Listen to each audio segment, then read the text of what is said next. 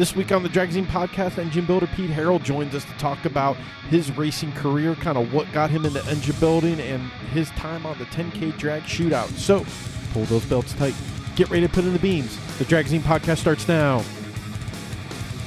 Welcome, everybody, to this week's episode of the Dragzine Podcast. I'm your host, Senior Associate Editor Brian Wagner. This week on the show, the always entertaining Pete Harrell joins us, and we get to kind of hear about how he got into engine building and his experiences on and building different kinds of engines, tuning and driving and everything else. It's a it's always a fun time when you got when, when you get to talk to Pete. So, uh, without further ado, let's get this drag racing party started. All right, my guest this week on the Dragzine podcast is engine builder and man about town, Pete Harrell. What's going on, Pete? Not much. How you doing? Doing good, man. Doing good. Uh, just enjoying this late season burst of drag racing, and then you know we'll get like a week off, and then the season starts right up again, right? Yeah, pretty much nowadays. That's what we were talking about the other day. It hardly, hardly ever stops. It's like a year-round thing in some cases. Yeah, that's what Ron Rhodes we were talking about too on the podcast. I really started thinking about that, and I was looking at you know in a normal year schedule. I'm like, there is a big heads up race somewhere every month of the year now. Yeah, right. And in, in, in as a matter of fact, with the type of racing that I'm mostly involved in, which is radial racing, it's almost like there's a little break in the middle of the summer. Yeah. Right. Because who wants to race radials in you know uh, the end of July? Stupid. no, nobody that knows much about radials, you know. So um, I'm not in any, any rush to get to the to a drag race in the middle of July to run on radials. Yeah, there. I've been in a couple of series, like you know, up at the uh, up at Milan, Michigan. They do their. Uh, they we used to participate in their Saturday shootout series, and yeah, the uh, the July August races, even in Michigan, it's like you you know going into that. All right, we're gonna have to put the most conservative tune up impossible, just to see who's gonna make it down the first. You know, for a pedal fest. That's what it comes Right. down to in radial racing. Yeah, I've actually made the suggestion, and thought about. I think it would, or maybe whether or not it would be a good idea to ban the use of radials, say from the end of June until early September.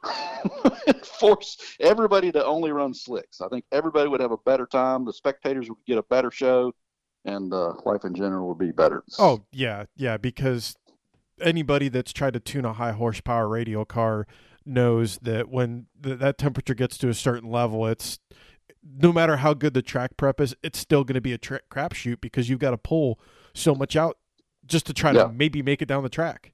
Yeah, and even then, it's it's a it's a roll of the roll of the dice a lot of times. You know. Yeah, because yeah, you you you could absolutely nail what you need to do on the starting line, but at the sixty feet mark, when you know the friction gods decide that they don't like you know your tune up anymore and the track surface is smoked, you're gonna kick the tires. Yeah, that's right. A lot of it just comes down to lane choice and you know Luck. uh, serendipity. Yeah. you know? that's it. Which you know you you bring up an interesting point there. Racing on slicks, I would love to see that. Just to see, at that point, I think you would see who the good tuners and teams are right there. Yeah, that, right. that would separate them out. Yeah. Well, uh, now that you bring that up, I started on slicks because back then that's all there was really, you know. And uh, uh, recently I've been involved in the no prep stuff a little bit, which at first I absolutely hated and thought was a terrible idea. But anyhow, that's put us back on slicks, and uh, I've kind of realized, hey, this is pretty cool. I like these things. You know, I forgot how it's nice to go down the track a lot. Yeah. you know, um, it, it brings up a very interesting point there that like you know chad reynolds has talked about this too that you know radial racing produces some cool stuff but there's Yeah. you have to put this big asterisk at the end of it however if things are not perfect for certain levels of these cars they do not go down the track period yeah, yeah, that's right. That with the- with the radial thing, it's either go or nothing.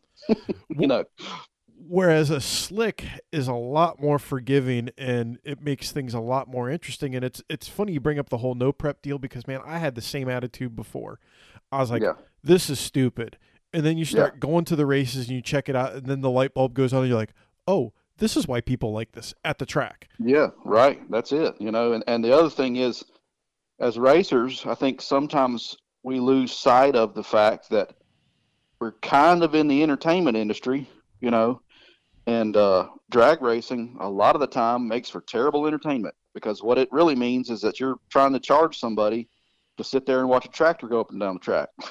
Yeah. and that that's a hard sell, you know.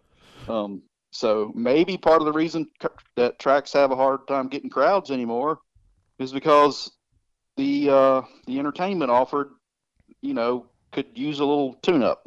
oh no, to- I totally know, so- agree. There, there's a local uh, racing association for a while that they did like 1150, 950, 850 index racing. Then they had an outlaw limited street class where you could run slicks or radials, and most of the time we were on slicks just because the track just couldn't prep for high horsepower radial cars. So we're like. Let's toss some slicks on this bitch and get it to go down the track. And guess what? Everybody Yeah. else did it, and everybody had fun. That's right. Everybody has fun, and the, at at the end of the day, the same dude is going to win. In my experience, it doesn't really change the the outcome. Now, if you make a change all of a sudden, it may cha- it may change it in the short term because the guy who knows how to work the slick is going to come out on top. But sooner or later, the same guys that put in the work and have the know-how and right equipment and so forth, those guys are going to end up in the uh, winner circle. So, you know. Yeah, and that that's what's kind of made the the no prep evolution like it, it happened in no prep so much faster than what it did in radial racing when you know the money starts getting involved and those teams come in. But it, it's funny that we got to see it in the scale of you know a year or two versus how many years it took radial racing. You know, like Radial versus the World to get it where it is. And even with no prep racing, it's not a guarantee that those high dollar teams are always going to come out on top, which is what makes it exciting. Yeah, that's right. It's a it's a driver's race, you know, for a multitude of reasons. p- Part of which is the format at the starting line. You know, um, sometimes there's a you know maybe an arm drop situation or whatever, which is you know like at first as a you know drag racer, I would kind of balked at such shenanigans. Um, but over time, I've kind of realized, you know what? In a way, no prep is kind of like the most pure form of drag racing there is, right? Yeah. it's it's kind of uh, you know, scaled back and and uh, get all the you know technological gadgetry out of the way, and let's just have two guys line up beside each other and have a race, you know, and It- uh, you know, so I've I've kind of come to love it. Uh, in a roundabout way, I guess you could say. even with all the technological gadgetry and things that are out there, is that you could have every doodad and whiz bang thing that Shannon Davis can pack into your car, but if you one don't know how to use it and then don't know how to use it in a no prep environment, it is Yep. not going to save you at all. If anything, it's going to make you tear up equipment a lot faster. Yeah, right. You gotta have gotta know how to use your stuff. Um, now, I will say this. You know, I'm a big. Um, me and Shannon are buddies, and I'm a big, you know, user of of of that technology, right? Um, and uh, but and I and I, I when I when I feel the customer needs it, I recommend it for all kinds of cars, drag radial cars, and everything.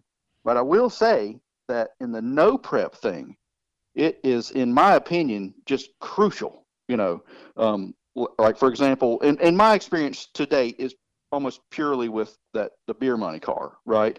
Um, but there's a reason that we can unload on a track we've never been to when it's green as the, the front lawn and everybody else is testing or whatever before the race and struggling and we can unload not change the tune up and go right down that thing right and that reason is that is that wheel speed management you know? Yeah. and it kind of it kind of baffles me that some of the no prep crowd is late to get on that bandwagon you know because uh, or they're they're out there running i call it barefoot you know? And uh that that ain't gonna work you know? With the drag radial thing it's different you know the don't get me wrong it's important but it's it's less it's a smaller piece of the pie in my opinion you know? But it's a huge piece of the pie in the no prep scene you know wheel speed management is something that fascinates me and something I'm going to have to learn with one of the cars that I'm building right now because the more horsepower you put down with a slick, especially a small slick, is it is Yeah. so crucial to keep that you know, in a happier place if you want to go fast. You'll get down the track, but it just it's going to dictate if you if you don't have a handle on wheel speed, you ain't going to get there very fast. Yeah, that's right. And it, it's you know the term wheel speed management to me it really um, correlates with slick racing more than uh, radial racing. Yeah. You know, I mean, you're doing the same thing, but with a radial, there you're either right or you're wrong. Like as soon as it slips, it's it's pretty much over, right?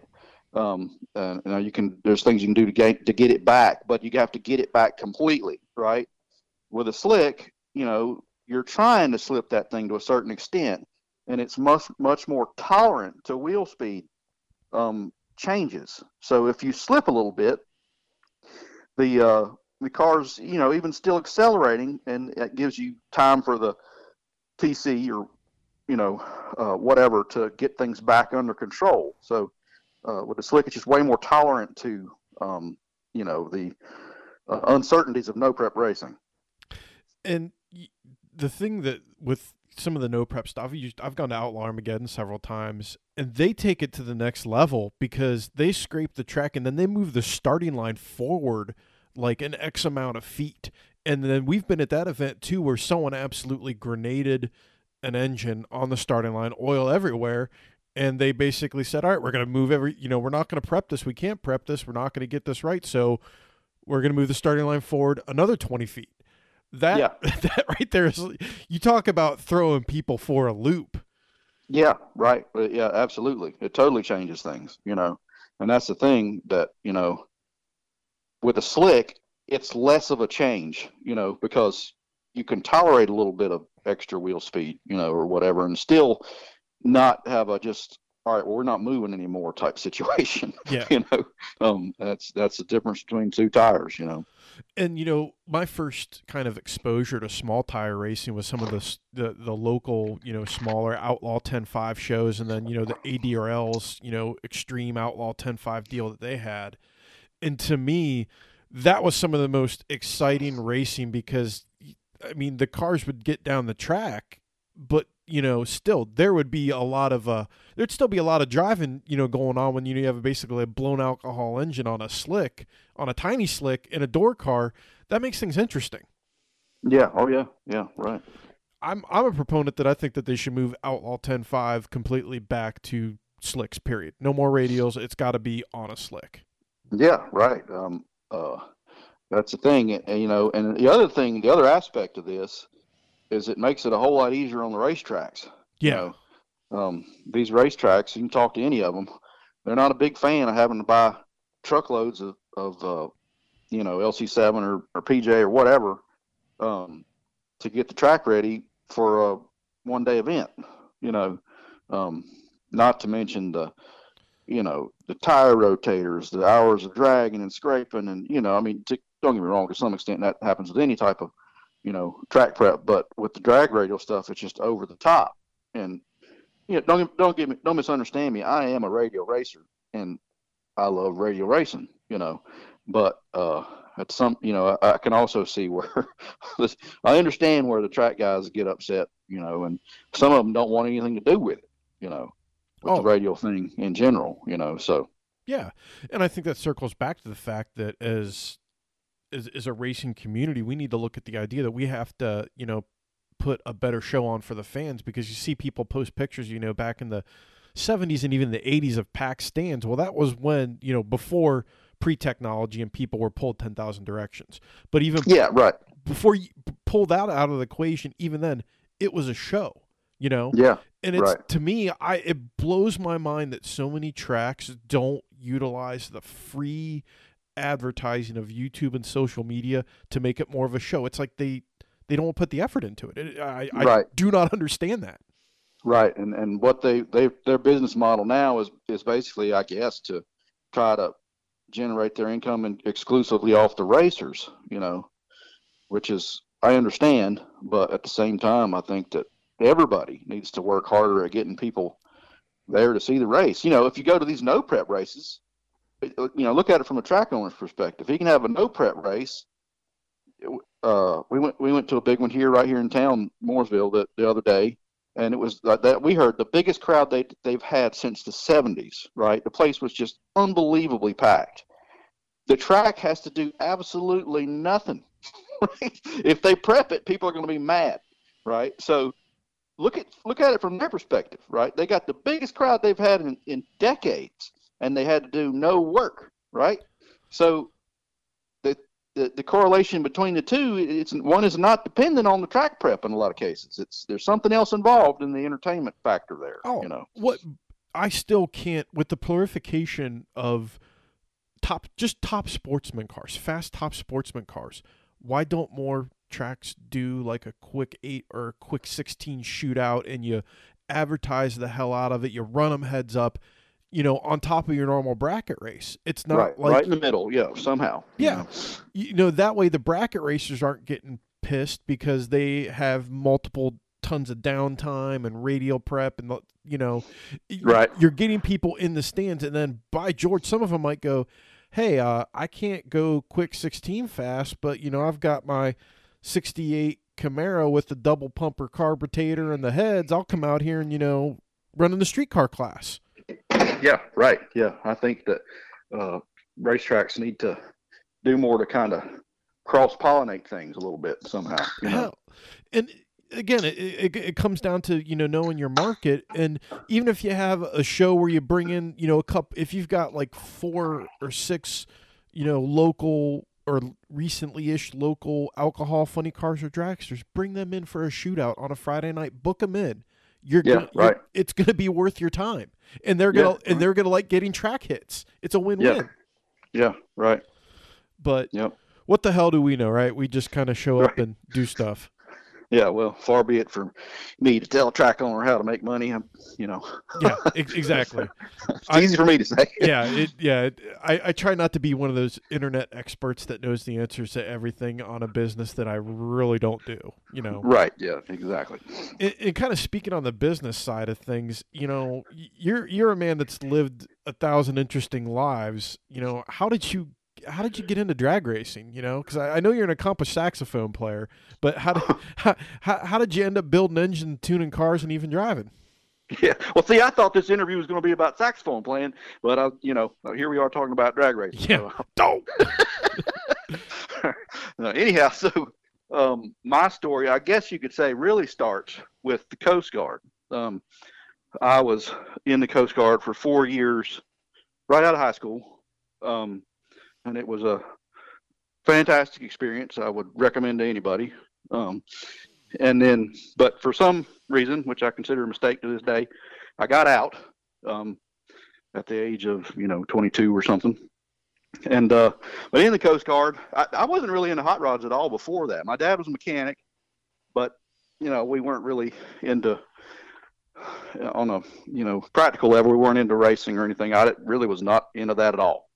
But in the Coast Guard, I had a, a buddy or two that were into hot rodding, and uh, one thing led to another. We'd tinker with that, and I guess I kind of had a little bit of an aptitude t- towards it. And I got actually I got into painting cars, auto body type stuff.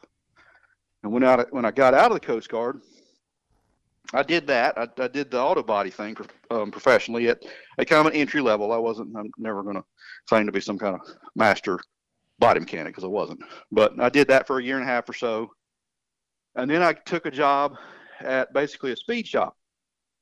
Um, like, and I'm sure this story is kind of familiar to a lot of people, but I worked there for probably several years, and uh, you know, eventually that kind of you know petered out, and then I uh, I've, I've worked as a welder, and while I was doing my own thing on the with uh, racing engines on the side, and then eventually that turned into just all right well let's do this full time you know it was kind of a gradual um, transformation i guess you'd say. Um, and really the reason i guess you could say i'm an engine builder and not somebody that works on hot rods or whatever is because at the time where i was located i took you know parts i needed worked on heads or blocks or whatever to a local machine shop. And uh, I didn't know anything about it at the time, but I did know that what I was getting back couldn't have been right. Um, I knew that um, I didn't know exactly what was wrong, but you know, uh, this if I can see daylight through this valve job, something is not quite jiving here. Yeah. so that led to, uh, well, eventually led to purchase of equipment. You know, I would buy a, I can't remember what the first, I think if I remember right, the first, well, I had, I had a, uh, probably the first piece of equipment I bought was a, a flow bench. Um, it was a machine called a JKM. Um, they're not around anymore, but I still got a flow bench, like JKM flow bench. But um, it's an excellent machine. But anyhow, uh, that was the first machine that I had that I really. Um, then, then I had to wait to quantify my results, like because uh, I took the head porting. I did a for years. I I just I say I, I just rode around on that flow bench, you know, 12, 14 hours a day. Um, and I would port heads, and with the flow bench, right, wrong, or indifferent, I could quantify. All right, well, is this an improvement? Did we go backwards? What happened here, right? And then because of the flow bench, I began to understand how important, or be, be curious about how important the valve job was, right? So that led to the acquisition of a, a seat and guide machine. Um, and I still have the same one today. Um, and uh, so with that, then I could, you know, I could do valve jobs, seats, whatever needed to be done. Um, and then one thing led to another. Next, it was a, a, a head decking machine and, you know, a valve grinder. And, you know, next thing you know, you got a machine shop and you don't really know how it happened, but it just, you know, gradual transformation, I guess you could say. You know, oops, all of a sudden I'm building engines. You know, it just kind of happened. right. Yeah, exactly. You know, you know, that to me, that's, it's interesting that you kind of went down that path and, you know, it, when you when you see how you operate, it definitely shows that you're very quantitative in, in how you do things and how you do it. Is that how you also got into you know the, the dyno and the tuning side of things as well? Oh yeah, without a doubt. Um, so yeah, back in the early days, you know, uh, I didn't didn't have access to a dyno, and it, it, it wasn't even something that we even went to. Like I had never been to a dyno until I had a dyno, right? Because um, it was for whatever reason it was just considered to be out of our realm of financial possibility. um, in, in in hindsight, it probably it might have been a good idea to go. You know, it wasn't as bad as I probably thought it was, but um, for whatever reason, I had we didn't go down that road.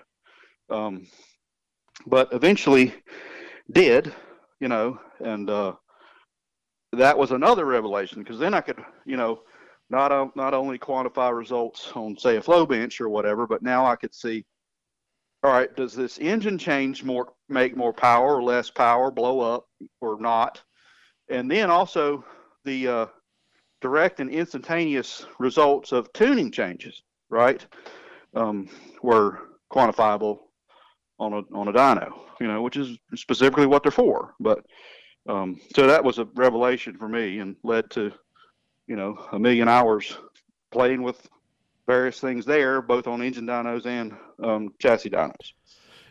And that's the thing that uh, you know a lot of people don't realize is a lot of your your better engine builders and tuners have that inquisitive mind where it's it's almost like a toddler where, where you, you just you're going why why you're always yeah. trying to find that why and how right. to you know answer the next question you haven't asked yet yeah right yeah. Well, and the other thing is this like with engine builders, you have a lot of them, I would say the majority of them, that for the most part, and maybe they're smarter than me for this financially, right?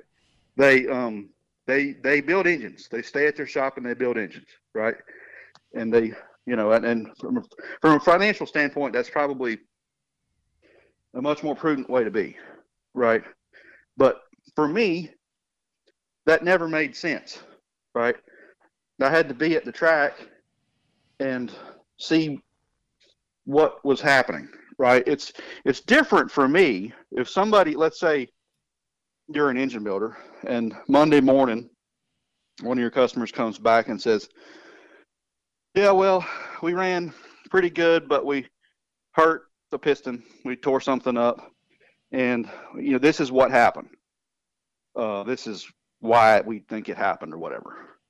Whereas, you know, you, everybody knows situations where somebody will tell you something, but then you'll find out later, yeah, that's what happened. But also this happened, right? Yeah. and this other thing. And if you weren't at the track, you don't know about any of that, right?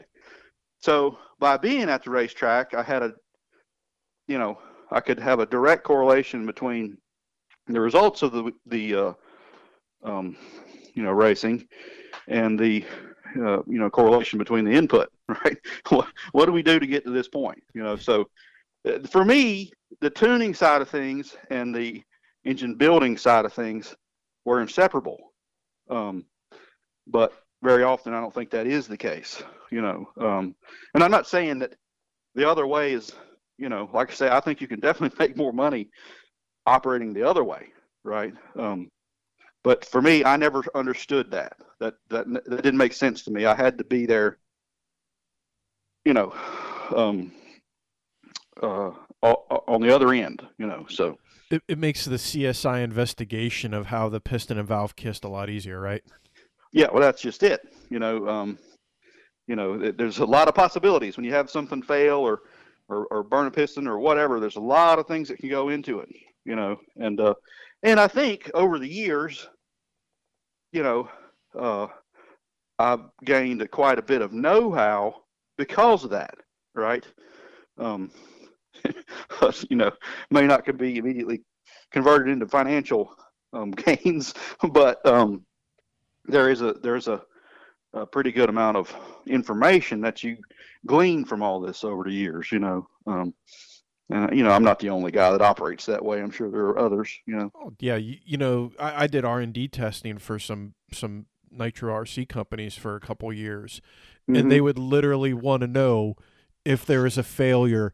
Everything that happened, they wanted to know your carb settings. They wanted to know what fuel you were running. You know, any information you could give them, so they could try to start figuring out, you know, what happened. Yeah. Yeah, that's right, and and that's the other thing. You know, that's why that's why that RC company gave you that opportunity because they realized, all right, well, this guy can give us good information. You know, and with racers, any engine builder tell you will tell you that some of the racers give you better information than others, right? Yeah. Um, uh, and, and not by not because they're trying to give you bad information, just because some of them have a you know, more mechanical mind or more experienced in this area or whatever, and you know, um, they're a little more keen on that type of thing, and the information that you get from working with them is more useful. You know. Now, kind of going off of that too, there's something I didn't realize, and we, you know we touched on it a little bit in the, the pre-interview. Was I was researching something for an article, and I came off came came across something where you were listed as the driver of a vehicle. You know, mm-hmm.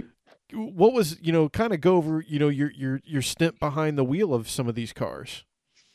Yep. Okay. So well, years ago, I drove a lot of them, um, and for various reasons. Sometimes it's because the owner, you know, maybe couldn't, you know, going fast is all about testing, right? And sometimes the owner can't be at the test. They got a they got a real job or whatever, you know. And uh, and and if we're going to test, it's going to be me, right? So there was a lot of that that probably went on. And then there's a lot of guys that, you know, they didn't really weren't interested in driving the car. They're they're, um, um, you know, what they got from drag racing was as as a car owner or team member or whatever you want to call it, and they they liked doing that side of things, but they weren't really concerned with driving the car.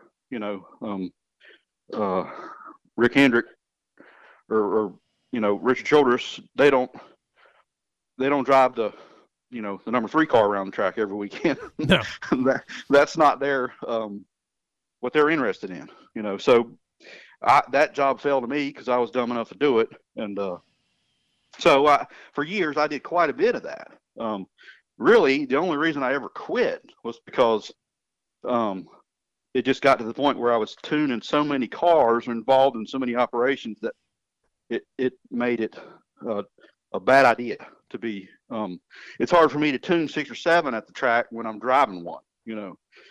Um, that doesn't work, you know. So no, I had to step out of the driver's seat years ago, and I haven't really been back in since, you know. And uh, I'm, honestly, I couldn't because I don't know where my driver's suit is at. So. yeah, I mean, I, have seen some guys make some hits, and you know, you know, a single layer jacket, some jean shorts, so you know, you're good. It'll be it'll be fine. Yeah, well, that's the thing. Back when I was driving, you know, I had good stuff, but you know, nowadays everything's on alcohol. You need three or four thousand dollars or more worth of safety equipment to get strapped in. Well, I'm not doing that.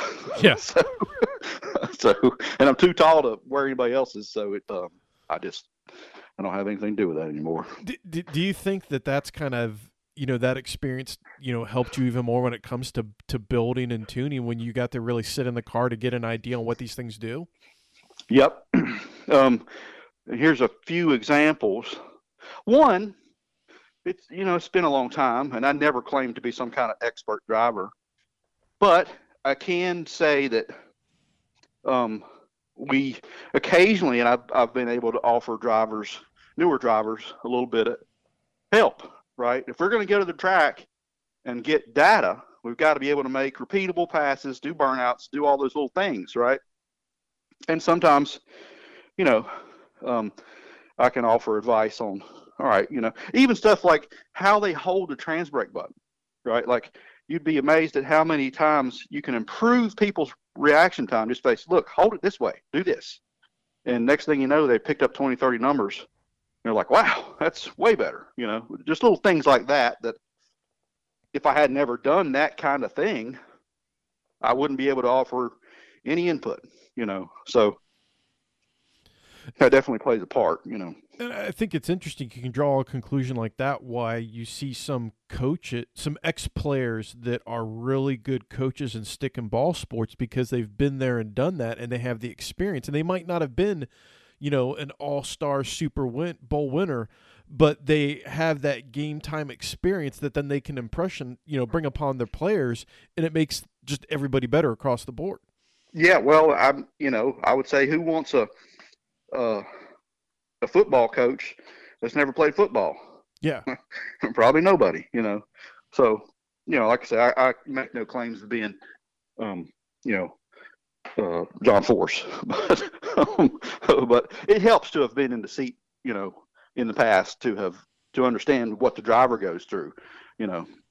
And I've also learned, you know, uh, I, a lot of times I would learn to totally trust the data afterwards, right? The, you know, tell the driver, they say, "Oh, I didn't lift," and I'm like, "Well, the data says you did," you know. I didn't. Well, yeah, you did. you yeah. totally did. You know, um, but at the same time, I have learned that some drivers have a kind of innate ability to know when something's not right, and I've learned over the years to listen to that. Right. Um, you know, uh, that's paid off a time or two. You know, at first I would be like, "Oh, you're there's no way." You know, that doesn't make any sense at all. But sometimes you know these guys do know, hey, this thing, something, this something's not quite right here. And with some of them, I still ignore it. yeah. but but with some of them, I've learned, okay, well, maybe hold on, let's take a look here, let's see what's going on. You know. You know what's some of the more the you know some of the more interesting projects you've been able to be Im- involved in where it's you know it's turned out to be something you didn't quite expect or you know it's turned out to be really you know pretty wild okay well I don't know. There's been so many over the years. Um, uh, you know, in a lot of ways, anybody that sticks with me for a while, we end up doing, I think, interesting things a lot of times. You know, um, and that's really what it comes down to. So, so if you go back to anything early enough to be on anybody's radar, one of the first ones that was kind of a big deal was the Vader car. Yeah. Um, yeah. From years ago, this was the kind of the car that introduced, I guess you could say, the large frame to um, X stuff, or kind of made it the problem, right? So um, we came out with this new Edge Mustang that at the time was chassis wise, you know, um, not not junk to say the least. It was it was a nice car, and uh, and we had a large frame, um, 88 on there. If I remember right, it was the first one Precision did, right? And uh, we kind of ran the table there for a little bit with that thing, and uh, so that was a a big a popular car, I guess you could say at the time. Um, since then, there's been a million ones. There was a uh, Chad Branson's Warbird, um, which was we everybody referred to it as the fart because it was a Dodge Dart with a Ford motor. Um, yeah. But that one was a very well-known car, and it, for a while it was kind of it ran at the top of that that situation. Yeah, um, I remember that car running next because it had that uh, military themed paint job on it. Yeah, it had a war warbird themed, uh, you know, livery, I guess you'd say. Um, and it was a really really popular car. Um, one of these days, I'd probably back out. Um, and then, uh, well, Brad Edwards' um, car. Brad started working with me. Um, I don't know when. I'd say, I don't know. It's probably been eight or nine years ago, something like that. Brad could probably tell you. Um, but that ended up being the uh, after pretty much completely being re-engineered. Um, that was the first three-second radial car, right? Um, and at the time, that wasn't very popular because a lot of people spent a lot of money to uh, to be the first, and it didn't work out, you know. But um, that was at the time the first three-second radial car, and it's still to this day the world's fastest stock suspension car. Um, now it runs 360s in very similar form. Um, so um, that's one. Um, I don't know. There's a, many, a million of them. Here recently, the one that's kind of been making a splash is the beer money car, right? And to be honest with you, that's one we've really just had a lot of fun with because it's um, the expectations are so low that, that anything feels like a victory. Um, and uh, it's just a fun, you know, we've had fun doing a no prep thing with that thing. So, and that's a great transition into you know talking about the 10k drag shootout because we just debuted season three, which ironically enough is a no prep edition, and right. you know, for me the 10k drag shootout is interesting because I get to be kind of on the inside and see a lot of like you know helping develop the show, being a part of the writing process, documenting everything. In that first season with Beer Money, like I wish people could understand how wild all of that really was because on the production side, nobody had any clue what was going to happen. Like we were yeah. like we knew what we wanted to happen, Right. But, but when we, you know, we pulled the pin and threw the grenade, it was like, all right, well, we're strapped in now. Let, let's see how this happens. And in, in my opinion, it unfolded beautifully. Yeah, right. Yeah. Well, I think, now I haven't seen the third season, but um, there was something to me kind of magical about the first one. You know, um, I guess just the cast of characters that were involved and the way things shook out. It was just a, you know, kind of hard to duplicate probably you know? It's kind of like uh you know yeah. led zeppelin 4 um it's hard to come back with you know something else after that well, but you know. after three years it's definitely interesting that every season has its own flavor. And like you know with what you guys built with beer money i mean you guys kind of set the bar with how you succeed at building one of these cars. And people every year they you know we get the you know the people that reply oh i could do that. This is easy yada yada yada. And you know every everybody's a gangster till it's time to do gangster shit right? Yeah right. Yeah the the the um that's just it. And and uh so you know the team my team on on the show obviously everybody part of the advantage that we had coming into that show is that we were kind of ready made, right? We already work with each other every day, you know, um, in a lot of cases. And uh, so, and we, we, we're not the most high funded operation on a daily basis. So when we went to California, for the show, ain't a whole lot changed. If anything, the, everything was evened up, right? Because everybody had the same amount of money, and uh, you know, um, we weren't at a disadvantage to start with, right? And from day one, Biggin and everybody wanted to build a car that was engineered within the, the, the you know financial restrictions, but engineered to keep doing this after after we won the race, right? and and you know that's part of the reason that that beer money does what it does today because it's essentially the same car, you know, um, and uh, you know now it's you know very successful at least on a regional level um, in a totally different type of racing um, with really out, without even changing much, you know. So um, you know, and that was like I said, if you're going to do that, you got to do that from day one of the show, right? You got to build it where, all right, not only is it going to make it for ten days and one day of racing or whatever, but it's going to keep doing it in some kind of usable form afterwards. Yeah. You know?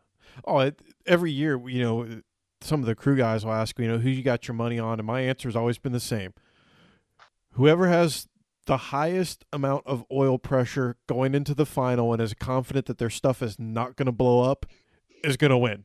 Plain, yeah, you know, right. yeah, yeah. you build those things. It's just like you know the late Joe Hunt said, "We ain't here for a long time. We're here for a good time." And that's how a lot of you know some of those guys approach those builds. Is like we don't. They they calculate out exactly how many runs it has to make, and anything beyond that is bonus money. Yeah, right. Yeah, yeah, yeah. Well, you have to kind of strike some kind of balance, you know. Um, like we ran, we kept running that motor for quite a while afterwards, right? Yeah. Now, obviously, it had stock LT rods, and eventually one of them one of them went through the side of the block. But you know, it was we you can't build it trying to make six laps, right? Um, because that's too much of a crapshoot. You know, um, if it makes it five and a half, that's probably not enough. You know, yeah. So you've got to make it with some some insurance in there. You know, and uh, well, you guys, like you said, the biggest thing is like how the team functions, and that's the thing again that I get to see from that the higher level is you get to see how all these teams function and how they do things and how they go about the builds and how they approach them. You know, yeah. you have everything from highly organized to you know what to to me still my favorite one is Disco Dean and his team because they kind of had an idea. Right. they thought they knew what they were getting into and then all of a sudden they didn't, but they still right. persevered and made it work. Yeah, right. They came through, you know. Yeah, but like in our case, or, or if you look just in general, like uh, you know, we everybody on our team knew what their job was. We're not we're not arguing, fuss, and fight with each other. Everybody, um, there's no confusion, right? With some of the other teams that are assembled more, I guess you could say, haphazardly um, that they end up having these frictions and you know disagreements and whatnot that cause all kinds. Of, you can't have that, you know. And, and it uh, happens uh, every year. And you'll if you'll notice, I don't know how the third season was, but the first two seasons, the the team that that deconstructs the most is the dream team, right? And that's because you take five or six people who probably don't even know each other at all, right? And then you put them in one group and uh, you know the results are uncertain to say the least. You know, so you get, and that's that's a tough position to be in. You know, that's you know no fault of theirs. That's just that's just kind of how that works out. You know, you get Don. Right. you, right. You, you, get the gift of Don that, Don. Just, that just keeps on giving and giving right, and giving. Right. Yeah. It again, you know, it, it's interesting to see how all the teams approach what they did. You know, the first year people did the Turbo LS stuff except for Bodie's team, and then the following year, you know, you guys basically went the you know the most underused option in my opinion, the big block Nitro Chevy one, and almost well, won the whole thing. Yeah, the the uh, the goal was to win it with what had been considered the worst option, right? Um, and the worst performer the year before was the big block Chevrolet. So we're like, okay, well, let's see if we can win it with this. And that's literally the the the, uh, the outlook we took from the beginning, right? And plus, we did consider it uh, totally a doable deal, you know. Oh, totally. And you know, and if I think if we didn't, we had some transmission issues that kind of put the kibosh on that. But if it wasn't for that, we would have done it, you know. Um, but uh, that motor's still the same thing. That motor's still to get still together today, you know. Um, but and and it's been super quick. But uh, you know, the same outlook was was taken as far as the construction of the car, you know, the motor, everything about it. You know, that car, you know, we're so busy with beer money, but if it wasn't for that, we'd be out, we'd out with that that thing every weekend, doing the same thing. You know, I'm not gonna lie, I was so excited to know that you guys were gonna get hit with that car. I'm like, this is gonna be pure entertainment when this happens. And right? it's just it's just like make sure you just you get the facial reactions are gonna tell it all, and then you know, and then bringing in you know, uh, oh, what's his name to, to deliver the car, Dwayne deliver the car. I'm like, this is just this is what's gonna make this year fun, and it, and it did. Right. Yeah. Yeah. Right. Well, we were, uh, you know, honestly, we had planned our plan for the whole year for for the whole show was revolved around getting that S10. Right. You know, you know, we, you know, we go into that that thing prepared. Right. We're we're going to do this. We're going to do that. You know, we got options here. Got it all mapped out. You know, and then so when you get thrown a curveball like that, you know, it's quite an upset. But you know, uh, by by and large, we uh, you know, we, we, we have a good time. So you know, it, we didn't let it bother us. And, and the truth of the matter is, we we like the car. So you know, and it's essentially a Fox body, just kind of It's got some extra you know, material.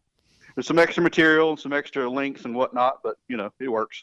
We Yeah. had we wouldn't we wouldn't trade it for anything now. You know. Oh yeah, it's it, it, the- car has you know because of the fire, it has a whole lot of character. Yeah, right. It does. like literally, you know, they they say chicks dig scars, and that thing's definitely you know, it- it's it's got some character to it now.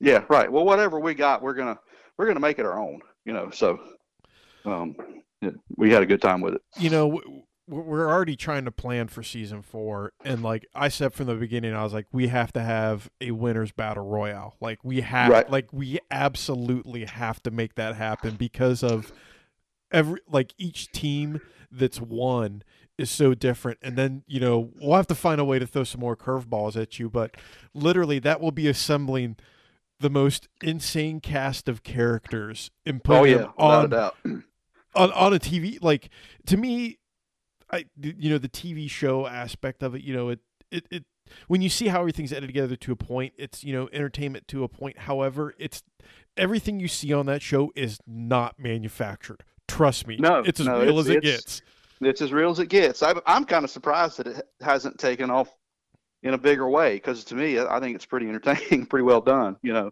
oh yeah And I'll say this: that the way I look back at that, uh, the um, uh, the correlation I use is that for me, it's it's kind of like boot camp, right? Uh, anybody who's ever been to real boot camp, you know, boot camp from 20 years ago, I'm sure it's nothing like this now, but it's an extremely tough experience, right? But when you're done, you're kind of glad you did it oh yeah you're kind of like, okay, well, I'm kind of proud of that. In some strange way, it was a good time, right? You don't ever want to do it again, but you know, you don't regret it, right? Um, so the show, to me, was similar to that. You know, you have basically ten days of it is really grueling work. You know, um, especially you know for me, I'm getting a little older now, and my back and my knees and a lot of stuff really doesn't agree with me a lot and uh it's tough you know um to work that hard um you know 12 14 hours a day um it's like a race you know and uh you know that that's tough. And and- but you know but so when i went back the second time you know they talked me into it and okay we'll do it again. And but the first day you're thinking good lord why on earth did i do this you know yeah it, it is tough, you know. it, it, it's sort of like a bad drinking experience you say i'm never going to drink again and then Right. you drink ne- again I'm- right. I'm never going to do Jägermeister again. And then you get talked back into it. And then you're having to explain to the cops at three in the morning where your pants are. You know, it's right. just, exactly. Yeah. it, It's you, uh, yeah, it's, you, you, the way you explain it, it's like a race. And Yeah. what a lot of people don't again realize is that when you run a heads up car or a, you know a, a high maintenance level car, is that race weekends are brutal. They are even when everything goes right, you're best exposed to maybe a sleep deprivation experiment, and Yeah, you're just right. tired. Things Yeah. go things go wrong, and you feel like you've been in a plane crash on Monday. yeah. Right. Like yeah. Well, that, that, that's the way this is, except it's planned. Right. yeah, Uh, so, and, and it lasts, you know, two weeks instead of two or three days, you know. Um, and it is absolutely, you know, you only have X amount of hours in the day you're allowed to work on the car. And, you know, and, in our case, we know, all right, we're going to, we're to be at this point by the end of this day, if not farther. Right. So it's just all hands on deck, uh, uh, thrash until we achieve those goals and, you know everybody on the team is you know super good at what they do and generally able to pull it off you know I, I cannot wait until people get to see everything that unfolded this year because again, it's it's a the, the flavor of the show is definitely interesting for sure, and they're going to see things they've never seen happen happen on the show. It's it's wild, like yeah and then you right. mix in the fact we're doing this during a global pandemic, and it just takes it to an entirely different level of you know yeah what right, the hell's crazy. going on. Yeah, it's like yeah right well, this isn't hard enough, you know. yeah they're let's juggling- let's add this Yeah, they're juggling flaming chainsaws on a unicycle. Let's shoot them with paintballs. right yeah yeah right yeah And we Yeah. and we try to come up with new ways to I, I, I say torture in the most genuine and loving way to to challenge the teams every year. Because you got Yeah. you got to keep changing things and you evolve the show and I think it with it being on Mav TV this year is again it's part of what you're seeing with the evolution. I'm really hoping it catch like you said it catches on even more and people go back and watch those first couple seasons to really get into it. yeah right And yeah I, I've got all kinds of bad ideas for shows that would have been fun. Where I was like, you know, what we need to do is just literally, you tell them to show up, and there's a pile of parts underneath Yeah. a tarp, and that's Right. what you have to use. You know, it's like yeah right it's like Iron Chef. You know, today's special ingredient is small block Ford. right yeah right yeah and that's where that inventiveness you know or uh, creativity comes into play you know because you just gotta you know make do with what you got you Yeah. know. And it, it takes it to because then again you'll see who the good builders and tuners are. But the only downside to that is like you are really inching closer to that catastrophic carnage level of not having four cars at the end of the day, yeah which makes for good TV, makes for a bad Right. race. Yeah, right. Yeah, it's it's a lot of tension. Like I say, that that first year was it just worked out good. I think you know it just made for you know like lightning in a bottle. You know, hard to do twice probably. But like you say, the the the the race of champions thing you're talking about, I think that would be a way to you know Oh, redo that maybe. it'd be epic. It would be so so epic. And then you mix in a fourth team that's completely out of left field, like. Right. I've you know I've said from the beginning you know let let's bring in you know some of these people that have said it's super easy or you know let's let's find like a legit professional team to you know ex, expe, you know expose them to this torture test and see what Right. they think of it you know Right. Yeah. Yeah. Right. they're they're used to working in this you know spotless NASCAR shop here's a Right. one bay garage and some jack stands have fun Billy Yeah. What happens when they when they get the tables turned a little bit? You know. you know, th- this year's been pretty wild in drag racing, and like I said, there's no real off season per se. You know, going into the new year, provided things you know get back to semi normal. You know, in the radial tire world, what do you think's going to be? You know, the big thing we see next year. You know, the 350s this year were pretty wild. You know, we've seen some pretty some pretty impressive performances. What do you think's going to be? You know, in 2021 that people need to pay attention to. Well, I mean, in the radial world, all these classes are just going to keep on going faster. You know, they they they keep on trying to, you know, slow things down, but rarely are they successful in doing that. No. You know, and it's like, for example, I was looking. I've kind of been out of the X scene um, for a few years now, for the most part, and uh, but I remember what we used to run. This was back when the cars were running 460s, you know. And that was fast. And uh, right, that was fast, you know. And then, but now, obviously, they're four or five tenths faster than that. And I was looking at talking about somebody was talking about the rules or or something, and in some cases, the same combination is like four or five hundred pounds lighter, you know. And it's like, wait a minute, how'd that happen? You know, so it's not like they've picked up, you know, 600 horsepower in the motor. It's just that the class has evolved and changed. It's the kind of natural progression of things, you know, and uh, you know that's hard to restrain. They're trying to do it in LDR, and uh, you know, um, maybe they'll be successful that to a certain extent. Uh, you know, it needs to. You can't just let things go out of control. No. But there's just a, a natural evolution that things just go faster and faster and faster. Obviously, everybody just waiting for somebody to go 40s in RVW. You know, um, uh, you can argue the, you know, whether that's a good idea or not. I think it's kind of hurt the class a little bit. Some the way the rules have gone, you know, the car count's kind of down. You know. Yeah. But uh, there's all going to be there's always going to be that handful of guys that are going after it at that level. You know. So um, there's somebody willing to do it, and it's just a matter of time before they do. You know. It's yeah, and you know that's the thing I was talking with the roads about last week. It's like you know there was a time where we were speaking in hushed tones about someone running 350s and now Yeah. we're like like legit where's it going to end like Yeah. you Right. you, you got to ask yourself is 40s the edge you know like seriously Yeah, well, that's just it. Like if you look at it from a almost um, philosophical standpoint, right? Um, three, you know, uh, is a radial tire. You know, it seems to me that the fastest way down the track for any drag racing machine would be on a super sticky track, i.e., a radial track, right? So you know, what were to happen if we have a, you know, larger pro mod style radial, right? And you run those things like a, uh, that's essentially what we have now, but just the, the tires relatively small, or, you know, so what would happen if if that weren't the case, right? And I've heard rumors that that's being developed, right?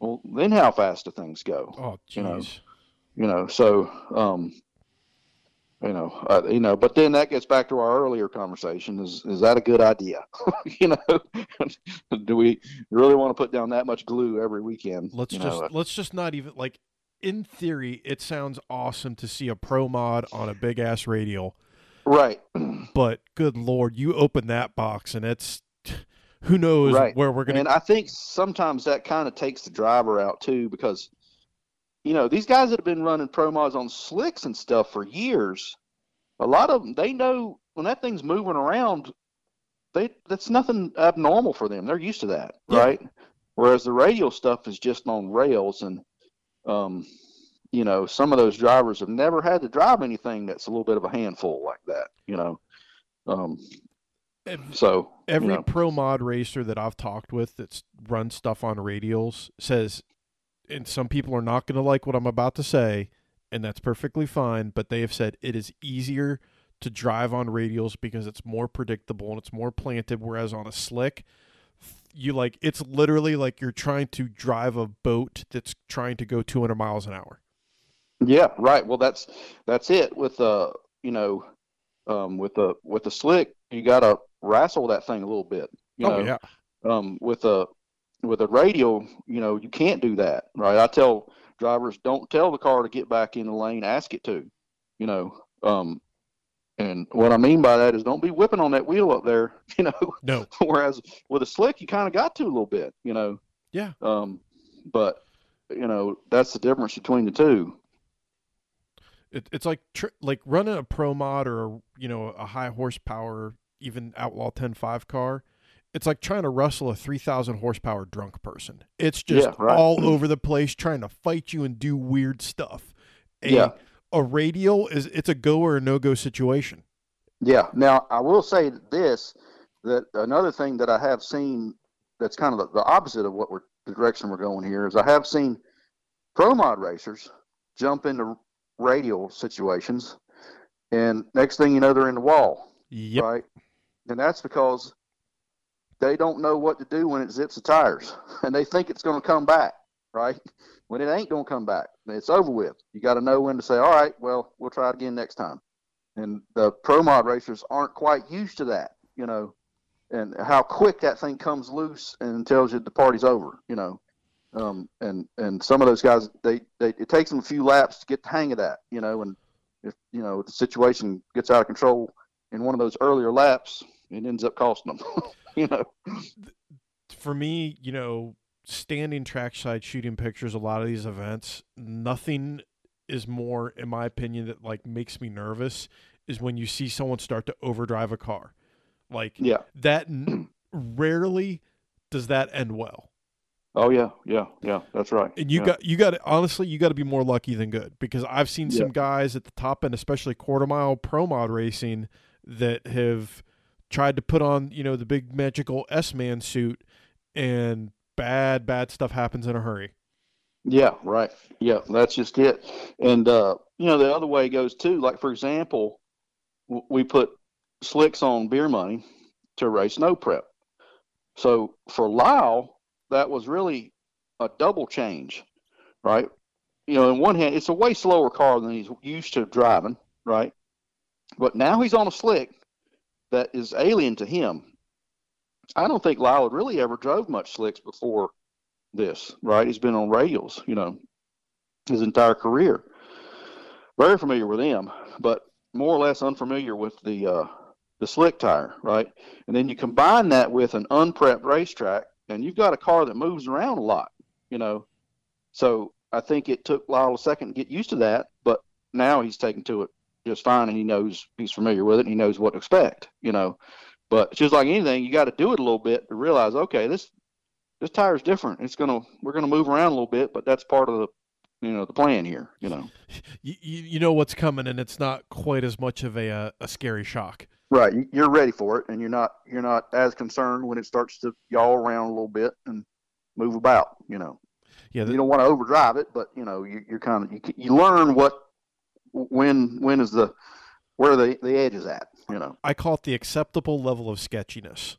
Right, exactly. There's a point where you need to, you know, you got to lift, but you don't, you know, I've had other drivers where they they they get really uncertain down there and they're they lift too soon. You know, they they can they can't complete a pass because you know it's moving around. Well, it's yeah, that's just how it is. It's going to move around. You know, um, and some of them ne- can never grasp that. You know, but your good drivers are going to be able to figure it out.